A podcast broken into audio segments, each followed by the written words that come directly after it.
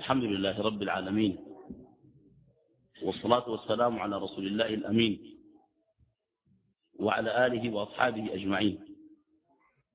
كتاب مدارج السالكين بين منازل إياك نعبد وإياك نستعين هو من الكتب القيمة لأنه يتحدث عن مقامات إيمانية. وعن منازل قلبية. يترقى القلب ويتدرج في هذه المراقي والكمالات حتى يصل إلى بغيته. وبغية القلب مرضاة الله تعالى وحبه ورضاه. مع تحقيق العبودية الحقة له. فإن من الناس من يدعيها ومنهم من يزعمها وهو ليس على العبودية والجادة. ولذلك مقام التقوى الذي كنا نتكلم عنه في دروس ماضيات من منازل إياك نعبد وإياك نستعين هو مقام من مقامات تطهير القلب. ولذلك بدأ المصنف رحمه الله تعالى كتابه بمنزلة التوبة ليدلل على أن التوبة وإن كانت هي عبودية يحتاجها المسلم ولا يترفع على التوبة لأن بعض الناس قد يقول بأن منزلة التوبة هي منزلة العوام والعصاة وهذا ليس صحيح فإن الله قد تاب على نبيه وقد تاب الله على النبي.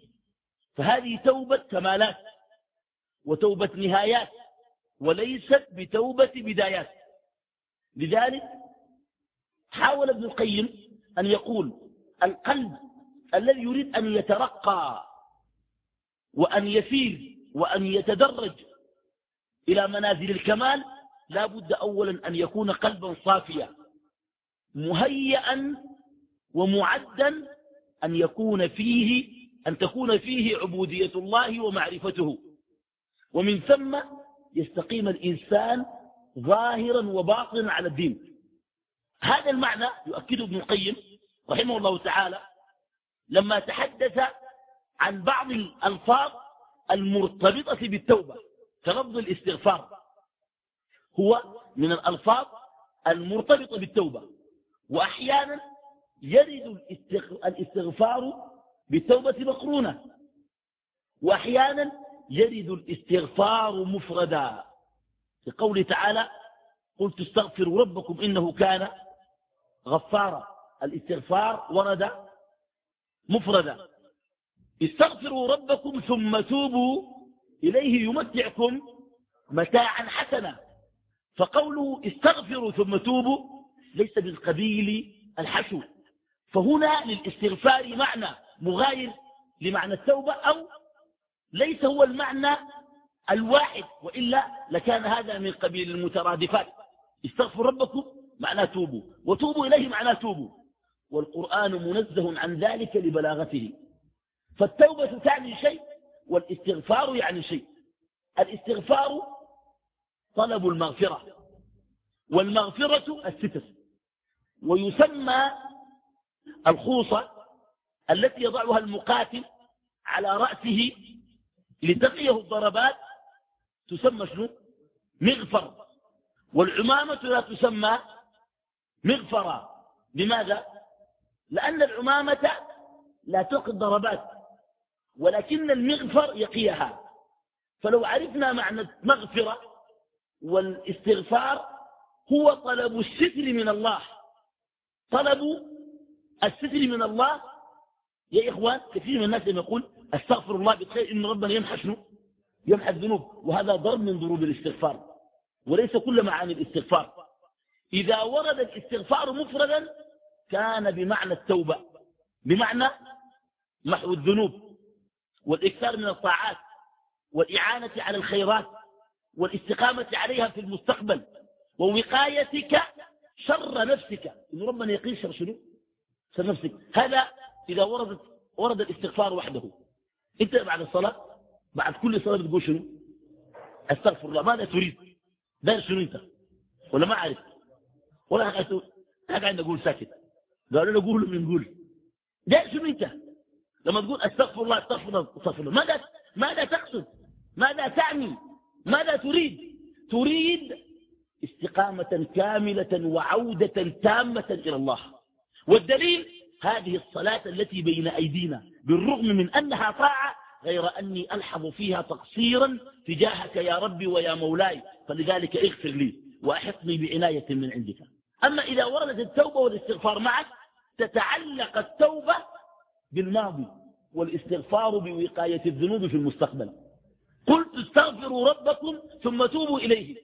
قلت استغفروا ربكم بمعنى أن يقيني ربي في المستقبل بعد أن أقلع من الذنب أن لا أعود إليه. هذه مغفرة. وتوبوا إليه أن أقلع عن ما مضى وأن أندم وأن أعقد العزم على أن لا أعود. فال... فال... بهذا المفهوم يؤكد ابن القيم معنى جليل لم أجده إلا عند العلامة ابن القيم رحمه الله. يقول التوبة بالجملة هي الرجوع والعودة إلى الله. وهذه ينبغي أن تكون في أذهاننا جميعا. بهذا المعنى لا يوجد أحد لا يحتاج إلى التوبة. ليه؟ لأن عدنا إلى الله في جوانب ولكننا قصرنا في شنو؟ في أخرى. ولا كيف؟ في أشياء نحن محتاجين شنو؟ نصلحها. ونقوم ما فيها من الإعوجاج. لذلك يقول رحمه الله تعالى التوبة مبدأها الرجوع إلى الله تعالى وأن تسلك صراطه المستقيم هداية إليه. صح ولا ما صح؟ أن تسلك صراط الله المستقيم شنو؟ هداية إليه. ولذلك المهتدي يطلب الهداية.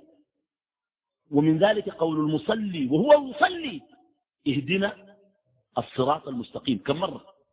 يا أخي اهتدينا خلاص اهتدينا. جينا صلينا في الجامع ثاني اهدنا شنو؟ أكثر من كده؟ واحد يقول لك كان ربنا هدانا أكثر من كده أنا ذاتي بطب لي كده ذاته ما ما أهتدي أكثر من كده لأنه كان اهتديت أكثر من كده يعني أنا بفوت راسي فوت يقول لك. أخير ذاتي ما أهتدي. أنت محتاج إلى الهداية كما قال شيخ الإسلام بعدد أنفاسك. ما غاب عنك من الحق أكثر وما عرفت من الحق وقمت عليه قليل وما فاتك من الحق الذي عرفت كثير والحق الذي عرفته وعملت به تحتاج إلى ثبات وإعانة عليه وكل ذلك داخل في معنى الهداية. فلذلك صاحب الهداية لا يفتر أن يسأل الله الهداية حتى يلقى ربه. واعبد ربك حتى يأتيك اليقين. طيب يقول ابن القيم إذا كانت التوبة في الدنيا الرجوع إلى الله والهداية إلى صراطه المستقيم فإن ذلك ممتد إلى إلى الهداية إلى الصراط الذي ممدود على جهنم تهدى إليه وتسير عليه وتعبره. ولذلك يقول ابن القيم من سار في دنياه على صراط مستقيم صار في سار في أخراه على الصراط المستقيم بدون خذلان. فكأنه يربط بين شنو؟ بين الصراطين. بين صراط الله المعنوي في الدنيا وبين صراط الله الحسي على جهنم في الآخرة. حتى صراط الله المستقيم ده وين؟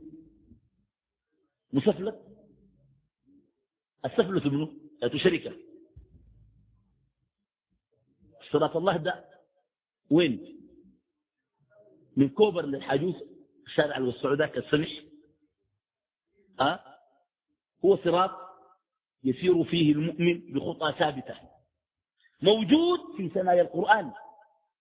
وقد قال عليه الصلاة والسلام في ذلك الكلام الكثير بأن بأنه مثل لذلك لما جعل خطا في الأرض وقال وتلا قوله تعالى وأن هذا صراطي مستقيما فاتبعوا ثم خط خطوط عن جانبيه وقال ولا تتبعوا السبل.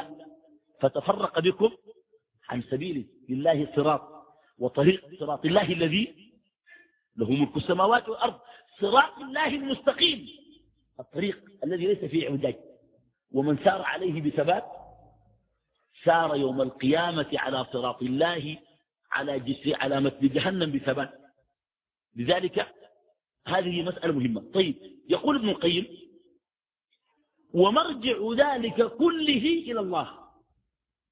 اهدنا من الذي سيهديك إلى الصراط؟ إذا لم يهدك ربك هداية إلهام وتوفيق لا توفق. إنك لا تهدي من أحببت ولكن الله يهدي من يشاء. الهداية من الله. ولذلك يقول رحمه الله تعالى كلام لطيف.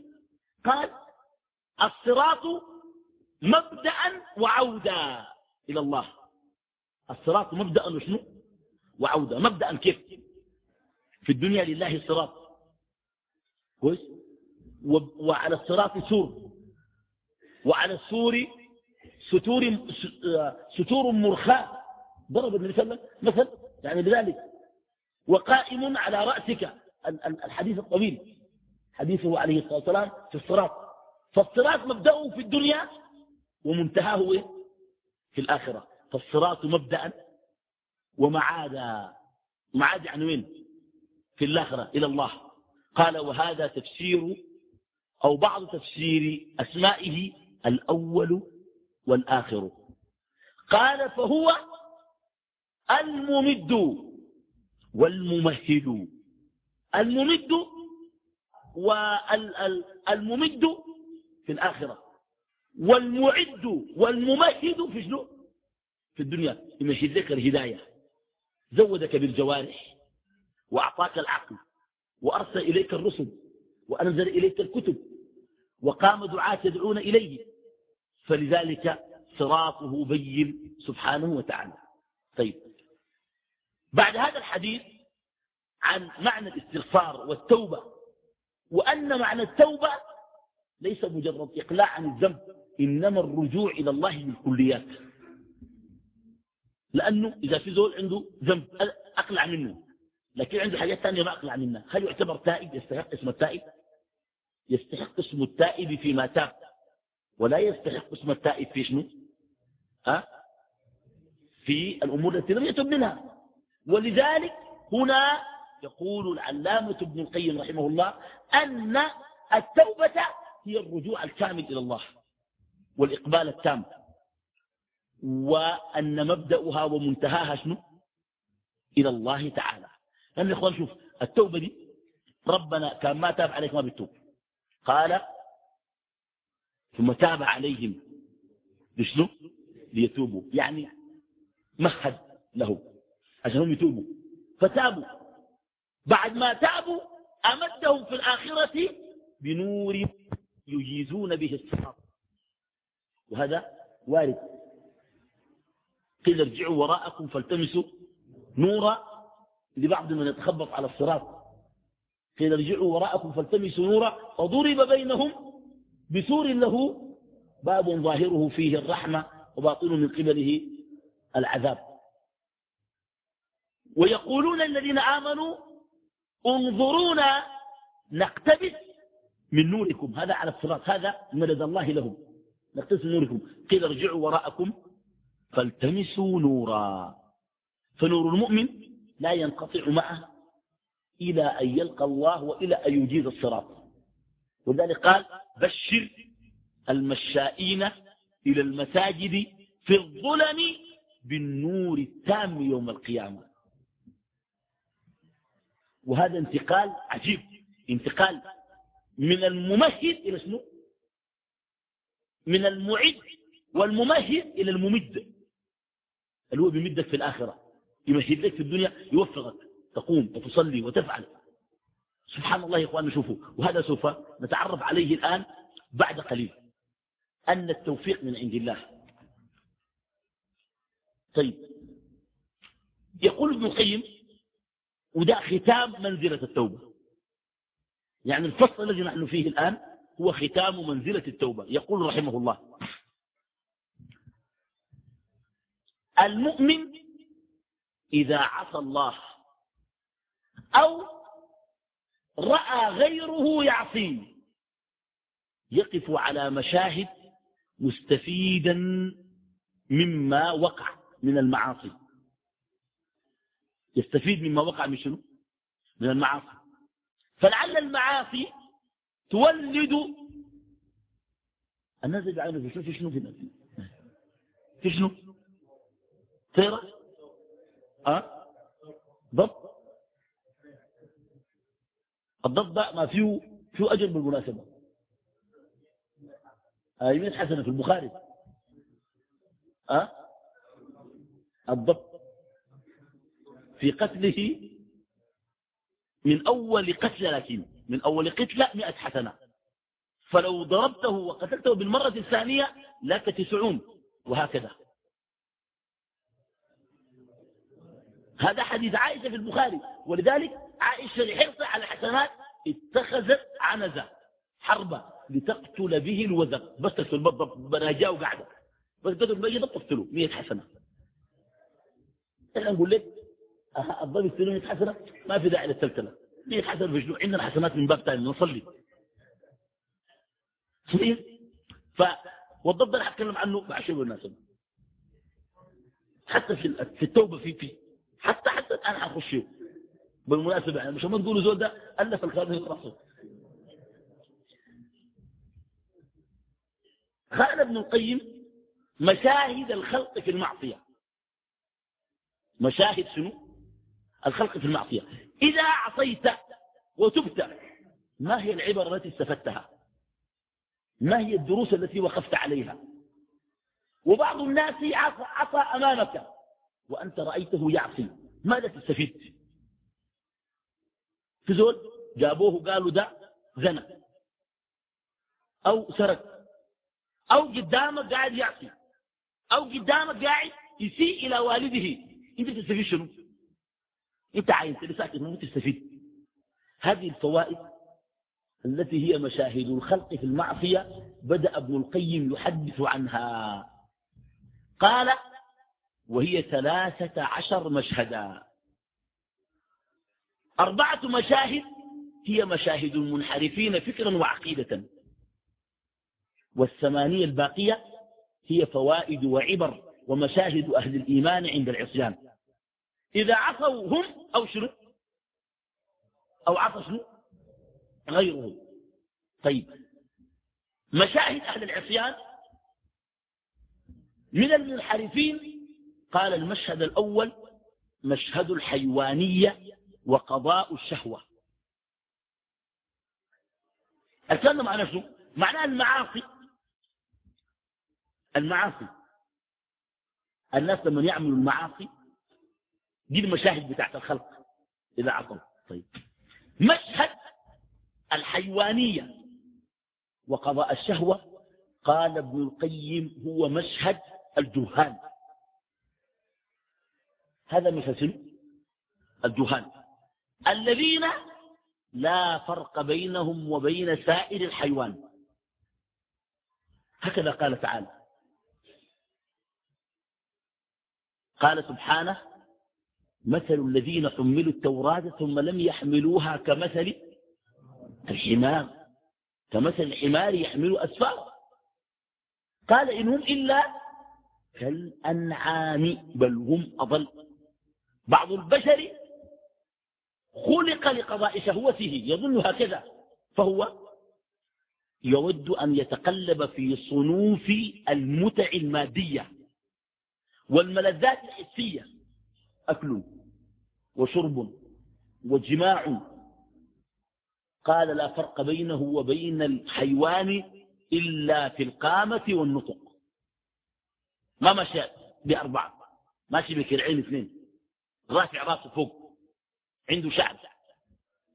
ممكن يكون شاكل بنطلون أو لابس عمة. وممكن يكون عنده شال. وممكن يكون عنده عباية. وممكن يكون لابس بدلة وشنو ها؟ وكرفتها لكن مما يفتح خشمه ممكن يكون ملحد. ده حتى عليك الله. زول بكرفتها وبروفيسور كبير وملحد. ده الحمار ما أحسن منه. انت لو قلت الحمار ما احسن منه؟ ها؟ ها؟ الحمار احسن منه كثير. الحمار احسن منه كثير. قال عليه الصلاة والسلام لأصحابه لا تتخذوا ظهور الدواب منابر. تتجاذبون عليها أطراف الحديث فرب مركوبة أفضل من راكبها وأشد ذكرا لله. ينبغي أن تعلم أن الحمار يذكر الله. وإن من شيء إلا يسبح بحمده. وحكى عن الطير صلاة والطير صافات. كل قد علم صلاته وتسبيحه. وفي ناس يصلوا ولابسين كرفتات وبدل. وبنى آدمين. أحسن يا تو. والله حيوانات أحسن منهم. ده كلام الله. إنهم إلا كالأنعام بل هم أضل. أولئك هم الغافلون. وفي الفرقان إن هم إلا كالأنعام بل هم أضل سبيلا. طيب لذلك تكلم عن مشاهد الحيوانية وهي الذين طبائعهم كطبائع الحيوانات وأخلاقهم كأخلاق البهائم. في إخواننا هذا الأمر لا ينكر. طيب بدأ ابن القيم يتحدث عن نفوس بعض البشر. نفسه كلبية أي نفسه كنفس الكلاب. طبعا يا إخواننا في حاجة. آه في ناس لما يجي يذكرك بيقول لك لو مؤاخذة. صح؟ يقول لك جبي جاي كلب يعني لو مؤاخذة. كويس أو كلب الجيران ديل لو مؤاخذة. والحمار برضه يقولوا شنو؟ لو مؤاخذة. والمرة برضه يقولوا لو مؤاخذة. في ناس برضه يقول لك يجيب لك اسم حرمة والمرة يقول لك والله مرتي يعني لو مؤاخذة. تقول لو مؤاخذة ليه؟ الكلب عرفناه والحمار عرفناه المرة قال ما في المؤاخذة حتى في الكلب والحمار. لأنه أنت ما حتكون مؤدب أكثر من القرآن. ربنا ذكر الحمار بالفرد والجملة. بالفرد قال كمثل الحمار يحمل قال له مؤاخذة. في له مؤاخذة؟ ما في له مؤاخذة. إن أنكر الأصوات لصوت شنو؟ لصوت الحمير دي جملة بقى. ما حمار واحد. حمير في له مؤاخذة؟ ما في له مؤاخذة. عشان كده لما نقول كلب وسمار ما تقوموا شنو؟ تقولوا الواحد لو أنا ما قلت بينه بنفسي يقول لو مؤاخذة. طيب من الناس من نفسه نفسي كلبية. طيب أوريك طبيعة الكلب وقيسها هل موجودة في بعض البشر ولا ما في؟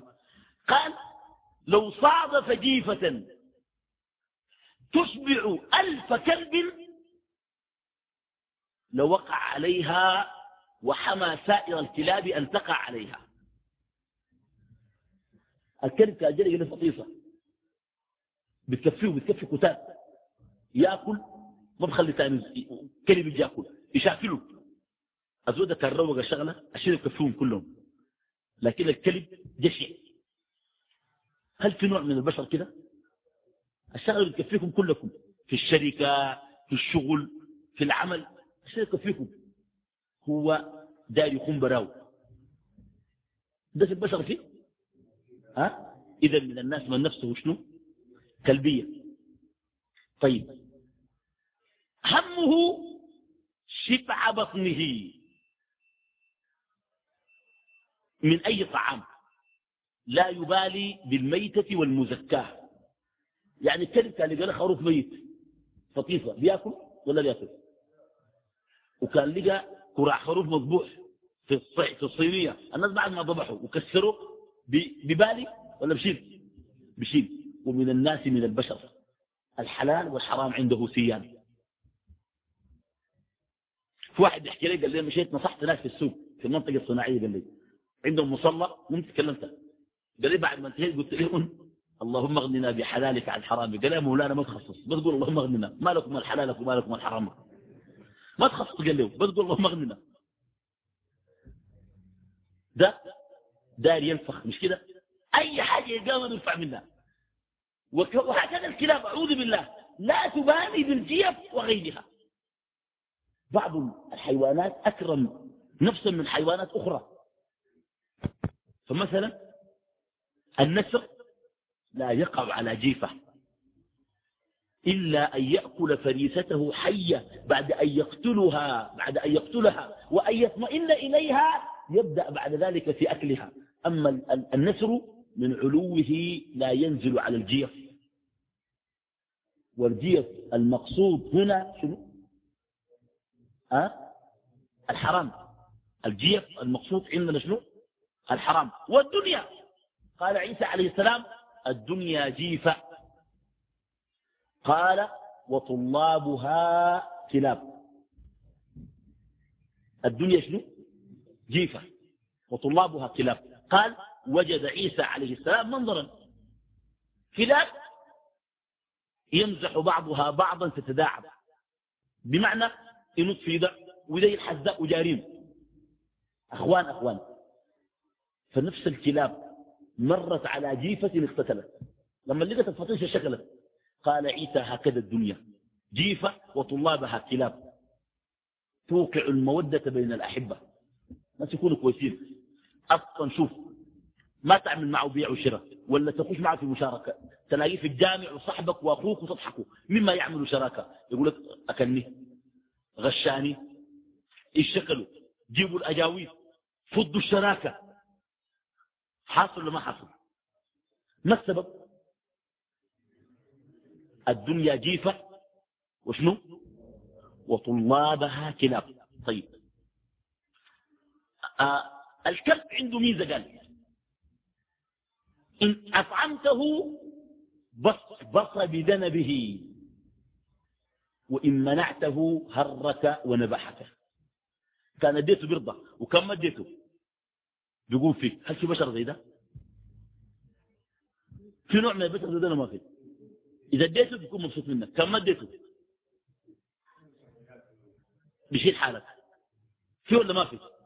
في ناس التقوا مع الكلاب في الصفات. وإن كان القاضي أبو بكر محمد ابن خلف ابن مار زبان الذي كان في القرن الرابع الهجري سنة 317 هجرية هذا القاضي ألف مجلدا يقع في 600 صفحة. اسمه فضل الكلاب على كثير ممن لبس الثياب. ذو العالم.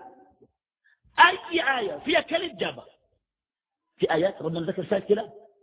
خاصة العلماء طلاب الدنيا. قال تعالى واتل عليهم نبأ الذي آتيناه آياتنا فانسلخ منها. فأتبعه الشيطان فكان من الغاوين. ولو شئنا لرفعناه بها ولكنه أخلد إلى الأرض واتبع هواه فمثله كمثل الكلب. إن تحمل عليه يلهث أو تتركه يلهث. ذلك مثل القوم الذين كذبوا بآياتنا. فاقصص القصص لعلهم يتفكرون. طبعا يا إخواننا النبذ في الحيوانات ده أنا ما لاقاني في الدين في الدنيا. الزول دار يقطع الاسطب وجاء واحد ماشي طلع راسه من يا حمار! هنا ما بجوز بقى هنا ما صح لأنه محمر. هذا ما يصح لكن اليهود ربنا قال الحمار أحسن منهم. مثل الذين حملوا التوراة ثم لم يحملوها كمثل الحمار يحمل أسفارا. فالقاضي ده عنده مشكلة. جاب الأحاديث الرسول حديث صحيح. قال إني نهيت عن قتل الكلاب لأنها أمة. الكلب ما أمة لأنه ربنا قال شنو؟ وما من دابة في الأرض. الكلاب فيها ولا ما فيها؟ ولا طائر يطير لجناحيه إلا أمم أمثالكم. أمم أمثالكم عند طبائع وأن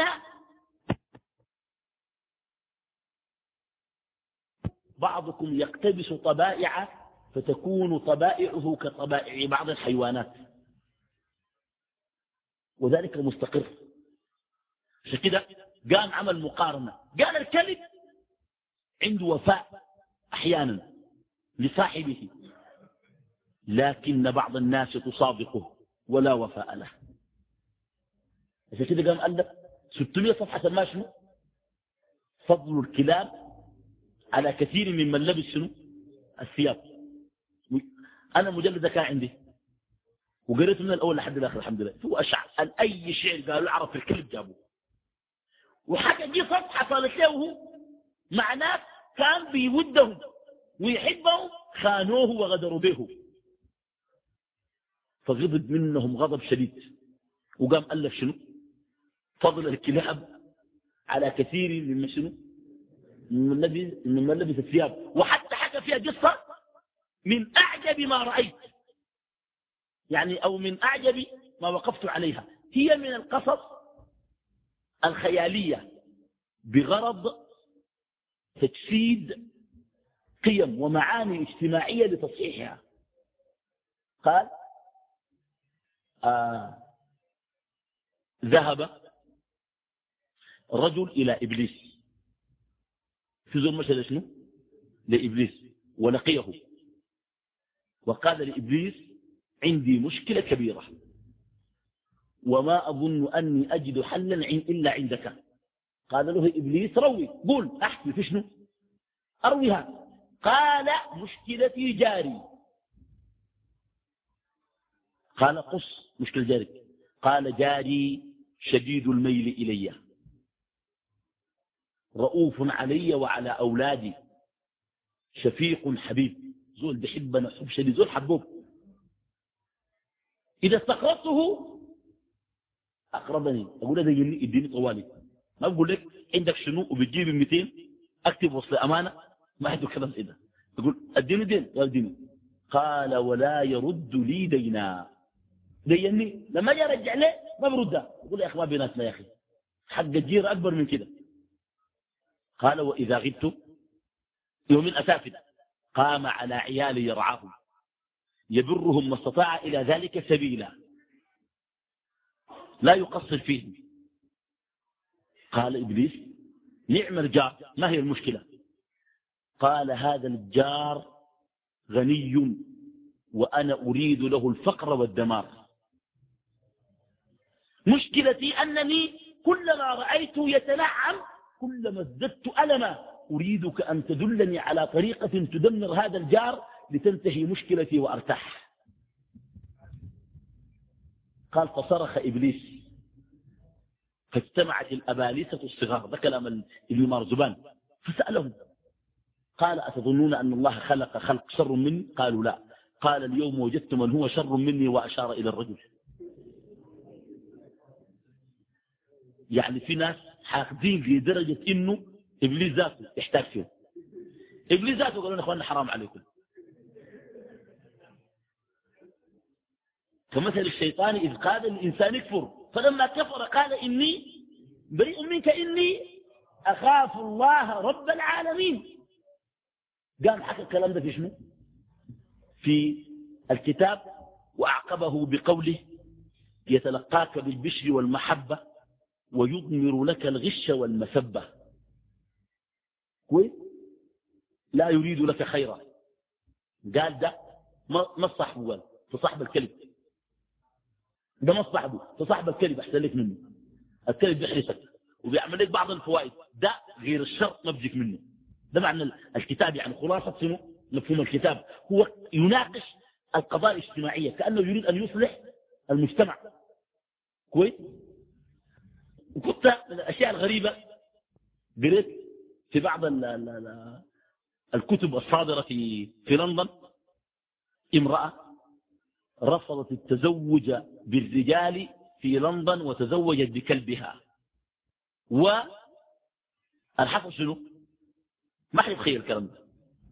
في أرقى الدول حصل أرقى الدول ماديا يعني حصل هذا الكلام. عقد القران في الكنيسة على يد القسيس. كانوا بيصدقوا أشوريك أن النصرانية دي متهاوية ومتهالكة ومنتهية. دي مشروع الناس من النصرانية كان أفكار بشر.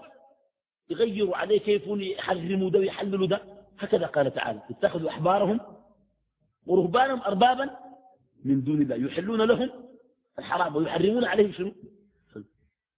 وجاء الكلب وقد ألبس كرفته الكلام ده حصل في لندن. في أرقى كنيسة في لندن. عشان تحمد الله دي فقرك ده. تقول الله أنا ربنا رفعنا على مستوى الحيوانات.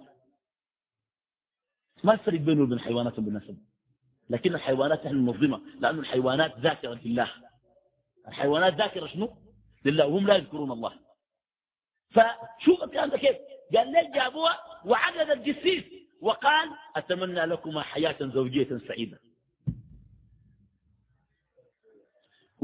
والكلب ذكر فتته وهي قالت أنا سعيدة جدا فإنه لن يعكر مزاج رجل. لا ينجي نهرني. لا يقول لي ورك الخضرة.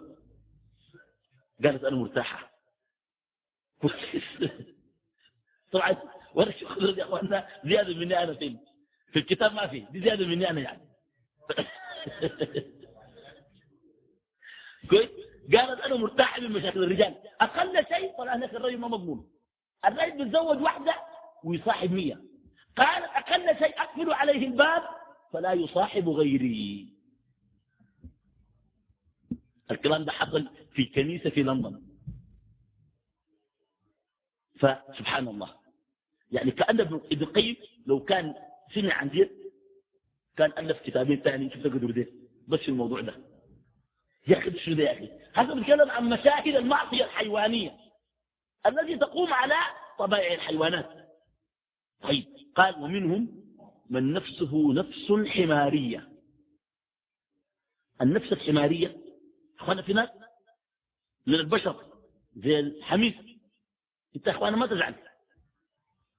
حتى ربنا قال كده. قال الناس الشاهدين التوراة دين.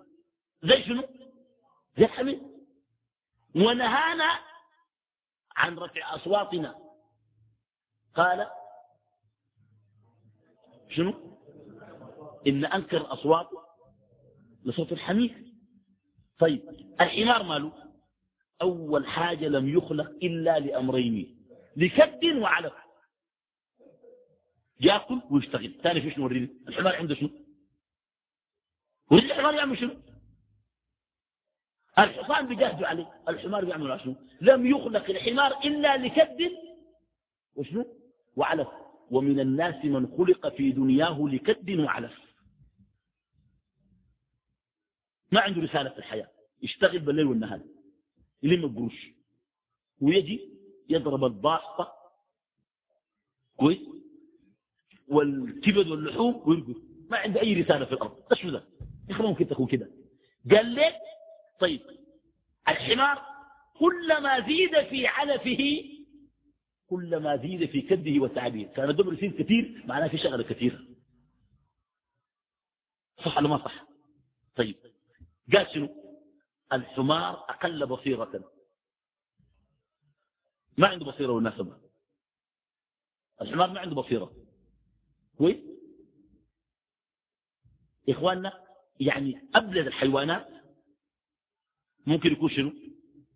الحمار أو الغراب. لأن إخواننا ابن القيم تتبع ذكر الحيوانات في القرآن. يعني مثلا لما قتل ابن آدم أحد ابني آدم أخاه ما بعث الله له إلا شنو؟ غرابا. ليه الغراب؟ ليه الغراب بالذات؟ شوف شوف التفسير بتاع ابن القيم. الآية بتقول شنو؟ فبعث الله غرابا يبحث في الأرض ليريه كيف يواري سوءة أخيه. قال يا ويلتا عجزت أن أكون مثل هذا الغراب فأواري. واري سوءة أخي فأصبح من النادمين. ليه الغراب؟ قال لأنه بقتله أخاه صار في غربة وأقرب الألفاظ إليه آنذاك غراب. أقرب الحيوانات إليه شنو؟ الغراب. قال انظر بين غربته مع نفسه وندمه وبين غراب لاح له في الأفق شؤما لفعله. شفت كيف؟ لذلك آه ابن القيم تتبع هذه المسألة. فقلنا شنو؟ قلنا الغراب أقل بصيرة. الحمار أقل بصيرة.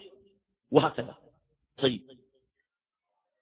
ومن النفوس نفوس سبعية غضبية.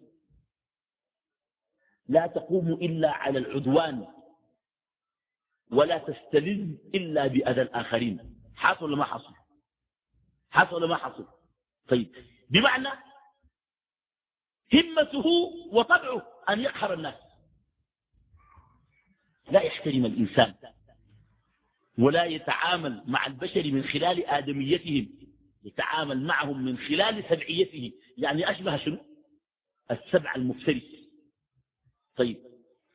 قال طبيعته كطبيعة السبع لما يصدر منه. اخوانا في ناس عدوانين بطريقة ما عادية. وكل من اتبع قوته الغضبية بفش ويكوري ويهيج في الناس ويشاكل ويأذى ويتكلم ويضرب ويقتل هذا هذا شنو؟ نفسه نفس شنو؟ سبعية. ابن القيم يقول شنو؟ قال حرمت لحوم السباع لأن اللحم المأكول يؤثر على الطبع. فمن أكل لحوم السباع كان خلقه شرسا. حتى لا تتقاضى طبعا ذميما وتتبع خلقا ملحقا نهاك الله عن أكل السباع وكل ذي ناب من شنو؟ من السباع وكل ذي مخلب من شنو؟ من الطيور. طيب قال ومن الناس من نفسه فارية. زي الفار. الفار ماله؟ أنا بوريك صفاته وإنت شوف في ناس في زيه ولا ما زيه أولا فاسق بطبعه. مفسد لما جاوره خلق للضر. الشيء ده في في الناس ولا ما في؟ أه؟ في ناس ما عندهم شغله إلا الضر في حس الفردة يخش الدولاب يقرم الهدوم كلها. يا أخي ما تمسك واحدة. قرمها لحد ما تنتهي من ده كلها وتشبع بعد ده شغل ثاني الشغل ما شغل شبع. يقرب ده ويقرب ده إلى خبيث كل شيء كل شيء ما ينفع. ولذلك اسماه رسول الله صلى الله عليه وسلم شنو؟ الفويسقة. وإذا وقع في سمن وجمد يزال ما حوله. وإذا وقع في مائع يفسد المائع كله. كان وقع في زيت. شوف كان عندك دكان وجا عليك في برميل زيت السمسم تدفق زيت السمسم ده كله البرميل أوعى السبيع للناس. حرام. ما يجوز. هذا فقه عليه الصلاة والسلام في شنو؟ في الفار الفار مضر. وفي ناس مالهم أه؟ مضرين. إخواننا والله في ناس الفار بالنسبة لهم ما مضر. من كثرة ما مضرين. يا إخواننا حصل ولا ما حصل؟ طيب. بعدين قال ومنهم من نفسه على نفس ذوات السموم من الحيات المؤذية كالحية والعقرب. طيب وده نوع يا في البشر. يا إخواننا العقرب والحية بتؤذي. بتؤذي ليه؟ سم العقرب ده كعب. السن كعب. بيقتل ليه ما قتل العقرب؟ السم الفدابي في, في الحية. قاتل أول حاجة المفروض تقتل منه؟ اقتل الحية نفسها. هو ليس بقاتل على الإطلاق وليس بضار على الإطلاق. ولكن النفسية الغضبية والخبيثة هي التي تجعله إذا خرج منه وفاض محلا آذاه. ضرب ابن القيم بأصحاب النفوس السمومية بالمعيانين, بالمعيانين من البشر. العين الحارة أي زول عين حارة ده نفسه نفس سمومية كالعقرب والحية. ليه؟ ابن القيم يقول شنو؟ يقول العين وحدها لا تفعل شيئا إنما النفس الخبيثة السمية التي فيه. إذا تكيفت بكيفية غضبية كويس؟ النفس دي مع شدة حسد وإعجاب وصادفت أعزل من سلاح الذكر المتحصن به أردته وربما أصابه العصب أو أصابه الأذى. لما نظروا إلى سهل بن حنيف أو عامر بن ربيعة وهو يغتسل؟ فقال من نظر إليه لم أرى جلدا ولا كجلد مخبات. العروس بدسوى الأيام الأخيرة. طيب. شوف العروس بدسوى كم يوم؟ عشان يحصل شنو؟ عشان تنور قال له الزول ده بس تقول عروس قافلينه من الناس. قال ليه كان بيستحمى؟ لبط لبط على شنو؟ اغمى على جوا المويه. يا اخواننا العين دي حق. خفت وخفت.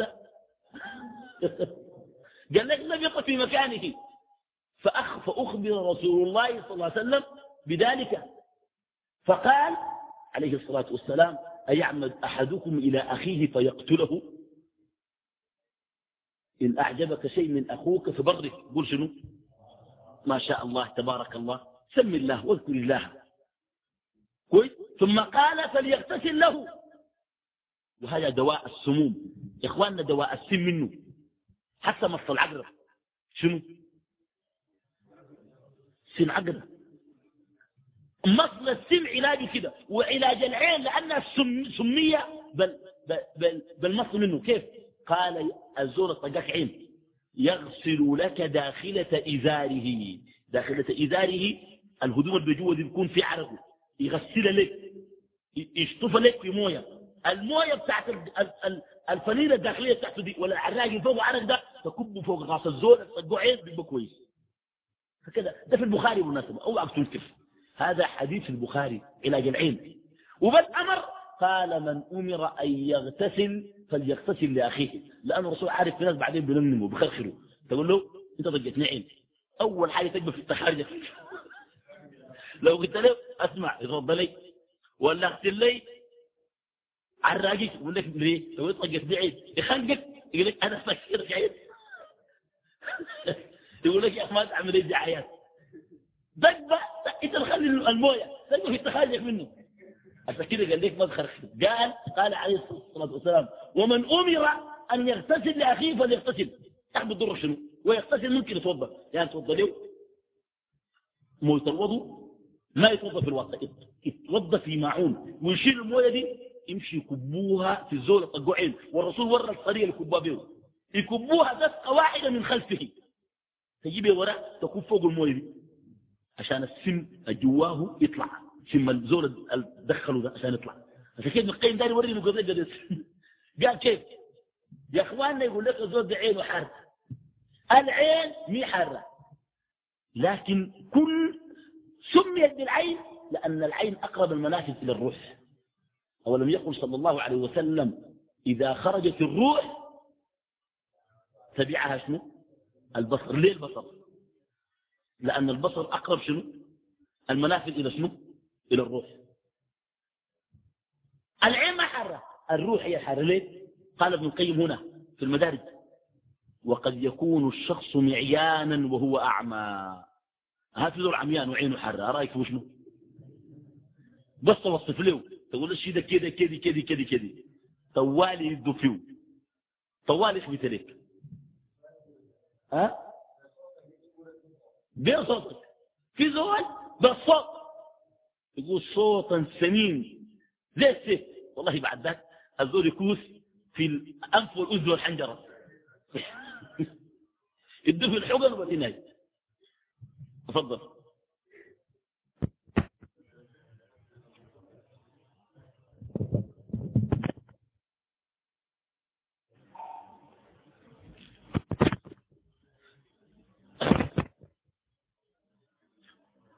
كنا نتحدث عن أصحاب النفس. السمية. كما أن في الحيوانات والدواب نفس سمية فإن في البشر من الخلق من نفسه شنو؟ سمية. كويس؟ آه ثم بدأ ابن القيم يتحدث حديث فقهي. حديث شنو؟ فقهي. الحديث يقول من اشتهر بأنه معيان. هل يجوز للحاكم حبسه؟ عند الحنابلة يجوز للحاكم حبسه لأن ذلك دفع ضار عجب المسلمين. في زول عينه حارة طوال اشتهر أي زول عارفه؟ والناس كلهم بيلاوزوا منه. بيخافوا منه. والله أنا أنا بعد زول في في حتة الناس لما يشوفوا ما بيعملوا حاجة كويسة. بيلاوزوا منه ملاوزة شديدة. ده نفسه أصلا سمية. تكيفت بنفسية غضبية. قد يكون فيها حسد أو كذا. يا إخواننا ما كل حاسد يستطيع أن يكون معيانا. وإن كان الأغلب في الحساد أنهم شنو؟ معيانين. طيب. لأن الحاسد إذا كتب وما نظر بنظرة الغرض منها الإفساد قد لا يعين فقال ابن القيم يحبس وعلى إمام المسلمين إطعامه وتصريف أهله لو عنده ذرية يأكلهم ويشربهم وكذا. قال ابن القيم شوف الكلام بتاعه؟ قال آه قال وذلك ذكر ذلك غير واحد من الفقهاء. ولا ينبغي أن يكون في ذلك خلاف لأن هذا من باب نصيحة المسلمين ودفع الأذى عنهم. يعني العين حارة يشهدوا عليه اثنين في المحكمة إنه زود عينه حارة طوال يدخلوا الحراسة لكن ما مع مع يشيلوا الطوب ويشغلوا لا. يقعدوا في أوضة مكيفة ويجيبوا له أكل لحد ما ربنا يعالجه ها له جرايد يقرا أما يا إخواننا في شيء فاسد مرتبط بالعين. يقول لك في زول عينه حارة وهو راقد تجي تكبر على شنو؟ ها؟ صلاة جنازة هذا كلام باطل ما صحيح. هذا كلام ليس بصحيح. طيب. ذكر الإمام الدينوري رحمه الله تعالى في كتابه حياة الحيوان الكبرى بإضافة لكلام ابن القيم. حياة الحيوان الكبرى. ذكر إنه يتكلم عن طبائع الحيوانات. قال الوسط اللي هو الضبط هو المعيان في الحيوانات. في البشر سنة عين الحارة. الضبع عين الحارة في الحيوانات. قال لك الضب هو ساحر الحيوانات أقرب إلى السحر. ولذلك تجد أن الشيوخ في الضلال وأولياء الشيطان الذين يتعاملون مع الجن والسفلي يحضرون السفلي بالضبط. دي معلومة لازم تاخدها. بيجيب الضب يقتلوه لحد ما ينشف يبدو ابوه يبدو ابوه يخطوه قدامه ويبدو يقولوا في ترانيم وكده وكده بعد ذلك بيخلون الشيطان. واختيارهم الضب لأنه الأوفق إلى السحر. الدينور يقول لو أن ضبا من علي محل عالي نظر إلى لبن ثم سققت بطنه لتجدن فيه لبنا. ما جرى اللبن بس عايز اللبن ده بعيد زي الطق العين الطق العين ده بكيف. ها؟ من بعيد. كويس؟ لو عاين اللبن من بعيد بيشطف. بعينه. بعد شوية لو فتحت بطنه إذا أنت جيت يعني كتفت الضربة فتحت بطنه بتلقى فوقه لبن وهو ما يشرب لبن. كويس؟ وده يوريك إنه علماء المسلمين القدامى كالدينوري تكلموا عن طبائع الحيوانات بالملاحظة والتجربة ما لا يمكن أن يكون الآن موجود في الغرب. وده بينفع مع ناس البيطرة ها؟ الضبط خصيم الرب. هذا أقرب إلى الصواب لأنه في حديث البخاري لما قال عليه الصلاة والسلام الوزق يقتل بأول ضربة فمن فعل ذلك كتبت له مئة حسنة. قال لأنه نفخ على نار إبراهيم. ها؟ أيوة نفخ على نار إبراهيم. وهذا ورد في السلسلة الصحيحة في الأحاديث الصحيحة ولذلك يقولون أن الضرب شنو؟ نعم. أيوة. أعوذ بالله. يا أخواننا في القرآن في حيوانات وقفت مواقف عجيبة. على ما لي أرى لا أرى الهدهد أم كان من الغائبين؟ لو أعذبنه عذابا شديدا أو لأذبحنه أو ليأتيني بسلطان مبين. فمكث غير بعيد. قال أحط ما لم تحط به. وجئتك من سبأ بنبأ يقين. إني وجدت امرأة تملكهم. والله الهدهد ده. في فهم كثير من الناس الدار يطلعوا المرأة من البيت ويمشوا يشغلوها وتتبع رئيسة وتتبع هناك. ما بتنفع. يا ناس أسمعوا كلامنا المرأة ما بتنفع. في واحد بيحكي لي قال لي مح... قال لي مشينا زول داري يقطع يده. سرد داري يقطع يده. القاضي حكم عليه قال يقطع يده. قاعد يبكي. جاب كلام عاطفي. يصدر العواطف. قال للقاضي أنا أكبر إخواني مركت من أمي بيدي لي اثنين. وأبوي ميت. أرجع لأمي بإيد واحدة. أمشي أقول لها شنو؟ الزول قال لي المحاميات القعدات منتظرات قضاياهم شت بكت؟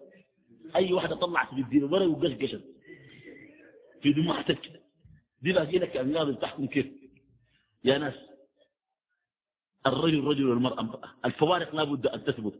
المرأة يا إخواني تستغل. ما يعني مش أذن لكنا بالخروج لحاجتكن. ممكن تدفع في قيم المجتمع تساعد فيما يمكن أن تساعد فيه.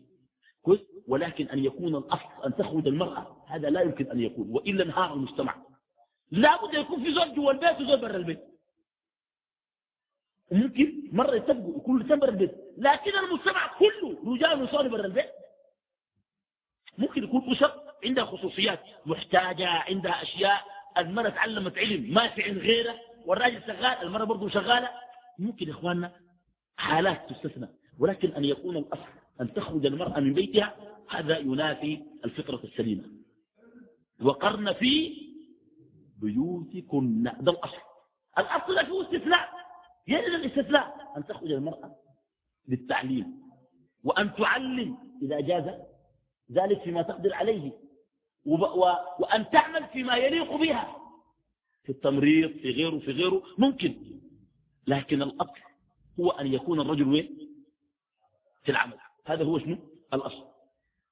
فالمهم ابن القيم رحمه الله تعالى حاول أن يدلل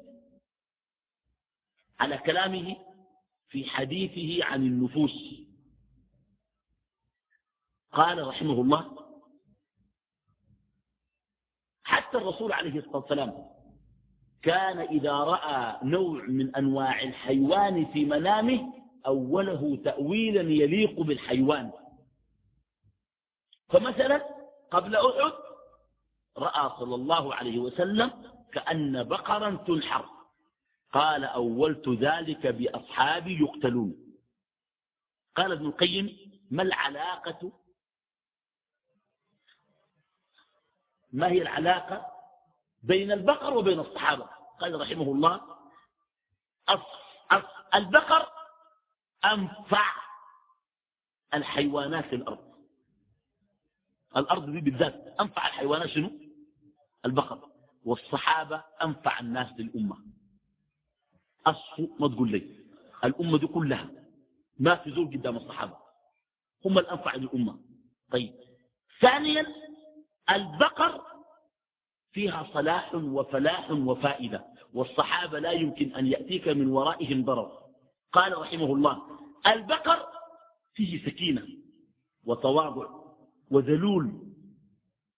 وكذلك الصحابة. ورؤي الجواميس في النوم إذا رأيت جاموسا قد مات هذا يعني عظيما في المجتمع سيموت. هذا تأويل مناسبة تأويل عند عند السلف أن رؤيا الجواميس لأن الجواميس بالنسبة للبقر شنو؟ ها؟ كبارها وشنو؟ وأحسنها طيب. رأى عمر رضي الله عنه قبل موته أن ديكا روميا نقره ثلاث نقرات. قال سأقتل على يد أعجمي بثلاث طعنات ما هي العلاقة بين الديك الرومي وأبو لؤلؤة المجوسي؟ الديك الرومي شريف وأبو لؤلؤة المجوسي شرس الديك الرومي ليس من ديك المجتمع إنما هو عنه غريب وكذلك أبو لؤلؤة المجوسي. طيب هذا مما تكلم عنه آه ابن القيم. يجدر والأفضل أن نختم هذا المشهد. ثم قال ومن الناس من طبعه خنزيري. الخنزير عنده طبع سيء قال لك. شوف دي دي ملاحظة السلف. قال الخنزير تضع له طيبات. الخنزير بياكل شنو؟ لا اللي بيقدموا له يعني أطعمة. قال لا يأكلها. ولكنه يأكل قمامته. بيأكل فضلاته قدر جدا. في ناس برضو قديرين بالمستوى ده. يقدم له الحلال فيختار الحرام. يخلي الاستيم والعصاير السمحة والفيمتو يمشي يشرب في العرقي بالله عليك الله ما خنزير. ما هي الخنزير ذاته. يا أخي يا طول انت عندك الطيبات من العصاير؟ البوديك للخبائث هذا كالخنزير يأكل رجيعه يا أخي أعوذ بالله. ومن النوع الخنزير ابن القيم قال منه من يغض الطرف عن المحاسن فلا يذكر إلا المساوي. في ولا ما في؟ أنت زور فاضل عندك حاجة كثيرة خير. ما بقول زول عنده خير. والله الشدة معلش اسمحوا لي في السياسيين كثير. الزول ما بعين ليكوا بكله. يشوفوا لك بس غلطه. يمسكوا لك غلطه ده يكرهوا لك ده. ما بيعين لك بقى شنو؟ حسناتي. وممكن يكون حتى بين أهل الحق والدعوة والخير يكون موجود. شخص غلط في موقف. يؤخذ هذا الموقف مقياسا ومعيارا فتهدم كل حسناته الماضية. يا إخواننا هذا ضعف في الأخلاق. ضعف في الانصاف ده ده شنو؟ ده خنزيري. قال ومنهم من هو طاؤوسي همه التزين والتريش. بس يعني شكله ده بجيه لك صابون قف بيستحمى. العطر أرقى أنواع العطور. أه؟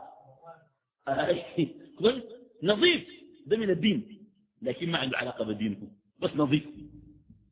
ده ما بينفع ده ماله؟ طاؤوسي يهتم بشكله أكثر من شنو؟ من جوهره ومنهم أحقد الحيوانات قال الجمل ده ابن القيم فإنه لا ينسى. لا إله إلا الله. والله في ناس تعمل له تغلط عليه غلط واحد. عشرين سنة ما بيسالك. وممكن بعد عشرين سنة تكون نسيت. يقول تذكر زمان نحن نلعب صغار. أنت ما كفتني بعد ما يفوز بأولاده. يا زوج يا أخي ده لا ينسى حاقد الجمل حاقد. ولذلك قال ابن القيم هذه علة رعاة الإبل أغلظ من رعاة غيرهم من الأنعام. شوف الناس يدرعوا الإبل ديل جاسين قسوة شديدة زي شنو؟ زي الإبل. ولذلك ما استرعى الله نبيا إلا شنو؟ إلا الغنم. ليه؟ لأن في الغنم سكون ودعة والله يريد للأنبياء أن يكونوا على سكينة ودعة ولذلك الجمل أغلظ الحيوانات كبدا لا ينسى إساءته طيب. قال وأحمد بالنهاية وأحمد الحيوانات تبع الخيل. فإنه معقود في نواصيها شنو؟ الخير إلى يوم القيامة. والله يا إخوانا إلى يوم القيامة دي مهمة. عشان ما تقول لي الطيارات والقطر وال VXR بسموها شنو؟ ها؟ والكامري. قال لك إلى يوم القيامة. الخيل لو قال معقود في نواصيها الخير كان كده معقول لأنه كان الحياة الثانية ما ظهرت. لكن قال شنو؟ إلى يوم شنو؟ معناها أحسن من الحاجات دي كلها. نعم؟ آي. لكن مش معنى الناس يركبوها لا. لكن فيها خير يعني. مش معنى الناس. الناس راكبين الكامري. أنت تقول أنا راكب حصاني. ماشي. الوزارة. شغال. موظف. بعد الوزارة توقف الحصان ببرة ويقول أنا اركب أرجع البيت. وأقطع الكبري يا زول. أكلنا ما صح كده. لكن ده أوريك إنه الخير فيها خير. وهذا الخير شنو؟ قال إلى شنو؟ إلى يوم القيامة. قال لي قال الخيل أشرف الحيوانات نفوسا وأكرمها طبعا ولذلك من ساس الخيل تطبع به ومن رعى الغنم استفاد ومن رعى الإبل كان كبده غليظا وكان قاسيا جافا في طبعه. ثم قال حرم الله أكل السباع والجوارح والطيور لما تورث آكلها من شبهة أو من التشبه بها. شوف بالمناسبة في حاجة مهمة جدا. هنا ذكر ابن القيم. قال الخيل إذا عرف أمه لا يطأها. الخيل إذا عرف أمه لا يطأها. فإن لم يكن إلا الأنثى ومن أنجبت وكبر وأرادوا لقاحها عصبوا شنو؟ عصبوا عينه. لأنه عنده من المكارم ما عنده النفوس. وابن القيم يتكلم حتى عن المعاصي ولكن ليس في مدارج السالكين في الجواب الشافي يقول ما من دابة في الأرض ولا طائر يطير بجناحيه إلا ومن شنو أمثالكم تكلم عن بعض الطبائع من تطبع بطبيعة حيوان قال قلبه يتغير شبها بالحيوان وربما تظهر بعض آثار شبه الحيوان على وجهه لمن دقق وهكذا تم المسخ في الأولين. ربنا في أمم عملوا شنو؟ مسخهم إلى شنو؟ قردة وشنو وخنازير. ولكن رسول الله صلى الله عليه وسلم أخبرنا في صحيح مسلم قال إذا مسخ الله أمتا قطع نسلها يعني في ناس ربنا مسخوا لجرد وخنازير بيقوا جرد وخنازير حيكونوا جرد وخنازير لحد ما يموتوا ولكن ما بينجبوا نهائيا. يعني الجرد الحجمة دي ما هم بني إسرائيل. دي خلق الله. والخنازير شنو؟ الحايمة دي ما شنو؟ ما بني إسرائيل. بني إسرائيل وين؟ بيقوا جرد وخنازير قاعدين لكن ما عندهم سلالة. هذا أفهم هذا الكلام مهم بالنسبة كويس؟ قال آه عليه الصلاة والسلام إذا مسخ الله أمتان أمة شنو؟ قطع نسلها. وفي آخر الأمة في أمة رسول الله صلى الله, عليه وسلم من سيمسخون إلى قردة وخنازير. هكذا قال عليه الصلاة والسلام. يبيت أقوام يبيت أقوام من أمة قرب علم علم يعني جبل. باتوا على لهوهم وخمرهم وقيناتهم. نسوان يغنن والخمر شغالة. قاعدة يعني آه هناي منظمة قاعدين. وحفلة المغنية تغني قال أصبح الصباح وقد مسخوا إلى قردة وخنازير. هكذا قال عليه الصلاة والسلام وهو الصادق المصدوق. عشان كده كان سمعت لك حفلة دقت أوعك تمشي. لأنه احتمال أمكن الحفلة دي أنت وراك من النبي أمكن أنت لا تبقى خنزير ولا شنو في ناس حيصبح الصباح يبقوا خنازير. أول ما تسمع الحفلة لازم تمشي بيتك طوال تكفي الباب وتركض. حتقول لي والله باكر الصباح لا قولي في السوق باب يقول خنازير. لا ما في ناس بيقبوا أنت حتعرفوا كيف؟ لكن أبعد نفسك. قول. هذه المشاهد مشاهد المعصية اللي يسموها ابن القيم شنو؟ مشاهد المعصية شنو؟ الحيوانية. أن بعض الناس لا يستفيد شيء وهو كالحيوانات في عصيانه. هذا مشهد؟ أهل الضلال أما مشهد أهل الطاعة لسه ما جيناه ليه ثمانية شنو؟ مشاهد لأهل الطاعة في شنو؟ في المعاصي لما تقع المعاصي وحتى لا تستغرب أنا أقول لك شيء. عشان تتبسط شوية. ولدي يزور حديقة الحيوان ويعود يحكي لي كوصف عيان شافه بعينه؟ يقول يا أبتي إني رأيت مشاهدا تدع الحليم هناك كالحيران. الولد جاني قال لي أنا شفت لي حاجات في جنة الحيوانات يعني حيرتني. إني وجدت الذئب يظهر بأسه في نعجة منهدة الأركان. ورأيت ديكا متخما شبعا ولم يرمي الفتاة لجاره الجوعان. ورأيت ليسا خائرا متخاذلا وعرينه بقيادة الجرزان ورأيت صقرا غافلا وإناثه مفتونة بالبوم والغربان الخيانة الزوجية. ورأيت قردا فاسقا مترصصا يرنو إلى أنثى لدى الجيران. ورأيت دبا كالكثيب ضخامة ويظن قامته كغصن البان. ورأيت ثورا كم يظن خواره شدوا كشدو بلابل البستان. ورأيت للحرباء ألف عباءة لتبدل الأحوال والأزمان.